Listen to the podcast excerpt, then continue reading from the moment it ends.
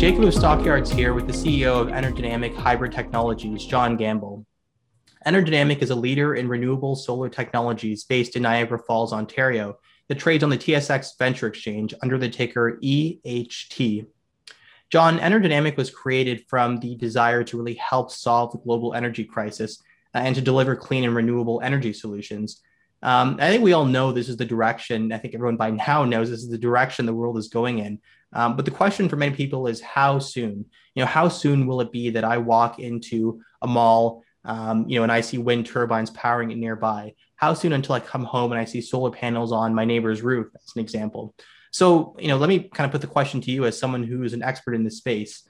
Uh, how soon do you think consumers can expect to see solar and wind technologies move from, you know, things where you might only see them at particular sites in every city, um, as is the case right now, to something that is going to be ubiquitous uh, in urban planning in the future? Well, that's a great question. Um, I think you know what what I've seen in the in the industry, and I've I've been in this industry now for since 2006. And, you know, and before that, I was in the banking, investment banking business and got into renewable energy. Um, you know, started looking and researching into it and, you know, found it fascinating and knew that it was the, you know, the future of technology and the future where we had to go, um, you know, to keep, you know, to, really to keep our world around us here. Um, but really, the, the, the answer is when you really look at, you know, on the global stage, and I've been, I've traveled the world from one end to the other. You know, the, the thing in North America is we've been really behind the gatepost or, you know, Europe has been really the leader in renewable energy. If you go to Europe today, you know, they, you know, they started these, you know, their blue box programs, you know, 15, 20 years ago. If you go to, to Germany today, Germany has over 50% of its power generated on a daily basis by renewables. You know, that's wind, that's that's solar, that's biodiesel. 50%, yeah. That's huge. Over 50%. On weekends, over 70% of the power, 70, 70, 75% of the power is from renewables. I mean, we're not even we haven't even you know got even close to that in North America. No, it's just it's a stat that floors me when I hear that. Yeah, and, and, and you know, because and that's where you know where I got my my training, or I got my I got my uh, my learning of uh, renewables was in Germany. You know, from 2006 to 2010. You know, when the Germany was really you know building out this this huge renewable energy uh, platform, and the, and it, and it you know it came from you know uh, basically the need that you know um, Germany was always buying its gas from Russia, right. uh, and and Russian the Russia Russia uh, one winter uh, started to, to turn off the tap and and uh, not provide the, the gas, and the German government said, you know what, we got to, you know, we don't have oil, we don't have this, we don't we don't have any fossil fuels, so we got to figure out a different way. So that's where the renewable energy, uh, you know, boom came, and uh, you know that spearheaded all the technology and the advances that we have today here in North America. But the one thing I, you know, I am happy with is, you know, the new administration in the U.S. has really bought into, you know, the clean tech technology, and I have to say, the government here in Canada, you know, um, has now really started to push, you know, greenhouse gas emissions, and uh, you know, with carbon carbon credits uh, happening at decent prices. And these, you know, these monetizations will help to to to move people forward. But the big the big thing is people have to change the way they think. And and that's where, you know, in Europe it took a little while to change the mindset. Once the mindset got changed, then things started to evolve. And, and what I really mean by that is, you know, our technology is is is is really you know for, forefront of, of of a new wave of technology, but it always takes time for people to adopt. You know, it's the same way. You know, when people look at it, building a house, you know, using wood stick, you know, to go to aluminum or you know or to to steel, uh, it took a long time to change that mentality of builders and contractors. They just, you know, this is the norm. I want to stick with the norm. Right. It's what I know. Right. And when we go to, uh, you know, and we show people, you know, our technology, and people say, well, you know, how do I, how do I nail uh, roofing material to your to your stuff? Where's there's no joist? So well, yeah, there's no joist. You don't have to worry about, you know, every every 16 inches because there is no every 16 inches. Right. They're worried about a problem that they're used to having, but does, that doesn't exist for you guys. You know, people in the same thing, you know, they're trying to hang pictures on the wall. Well, where's the joist? There is no joist. you know, the same, it's the same type of type of thing. So you have to you have to change the mindset. And and that's whereby, you know, we've come up with the, the solar technology. How that evolved is I I could I built over 200 megs of traditional solar know it inside out and backwards. The biggest problem always was that the roof structures that you put solar on had to be able to take the weight because a traditional solar panel weighs 44 pounds. Well, you multiply that by, you know, a thousand, a thousand um, panels on a roof. That's a lot of weight, a lot of dead weight. And then you add, you know, add snow loads and all that stuff in, right. in northern climates. Um, and you, you then you run into huge costs to re-engineer the roofs. And in in, in the south, like as you you know, if you look at Texas and Houston and, and Miami and places down there, there there isn't a lot of solar panels where you would think there'd be a lot of solar panels. Yeah, right. The, the roof structures aren't built to, to, to take any weight at all.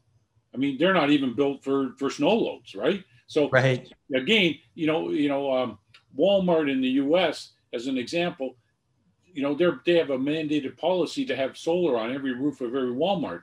Well, if you check the WalMarts in my in Florida and in Texas, there isn't any solar on the roof because why? The roofs can't take the solar. So that's when you know that's was my thinking in developing a different type of technology. We had to come up with a way to produce the same amount of power because there is technologies out there where you can you can take solar and you can actually roll it out in it you know in it you, you can you can actually roll it in a ball and be but the problem with that type of solar is to make it you you basically spray it on a, a material okay and it's called anamorphous silicone you spray that but it doesn't have the same properties so that it, it produced the same amount of power. If you look at a if you look at a say a two by four uh, piece of material, you know, with anamorphous as an anamorphous spray, you know, as, a, as an example, is 100 watts of, of power. If you look at a two by four, you know, piece of material that we we create has 300 watts of power. So the same footprint gives you three times as much power that is the that is the difference between us and traditional, you know, or or or, or solar that is is like what we do. And by doing that, that allows us to, you know, to to now actually have, you know, some you know the amount of watts per square foot we can we can, we can give is the same as every other solar panel made by any other uh, solar provider.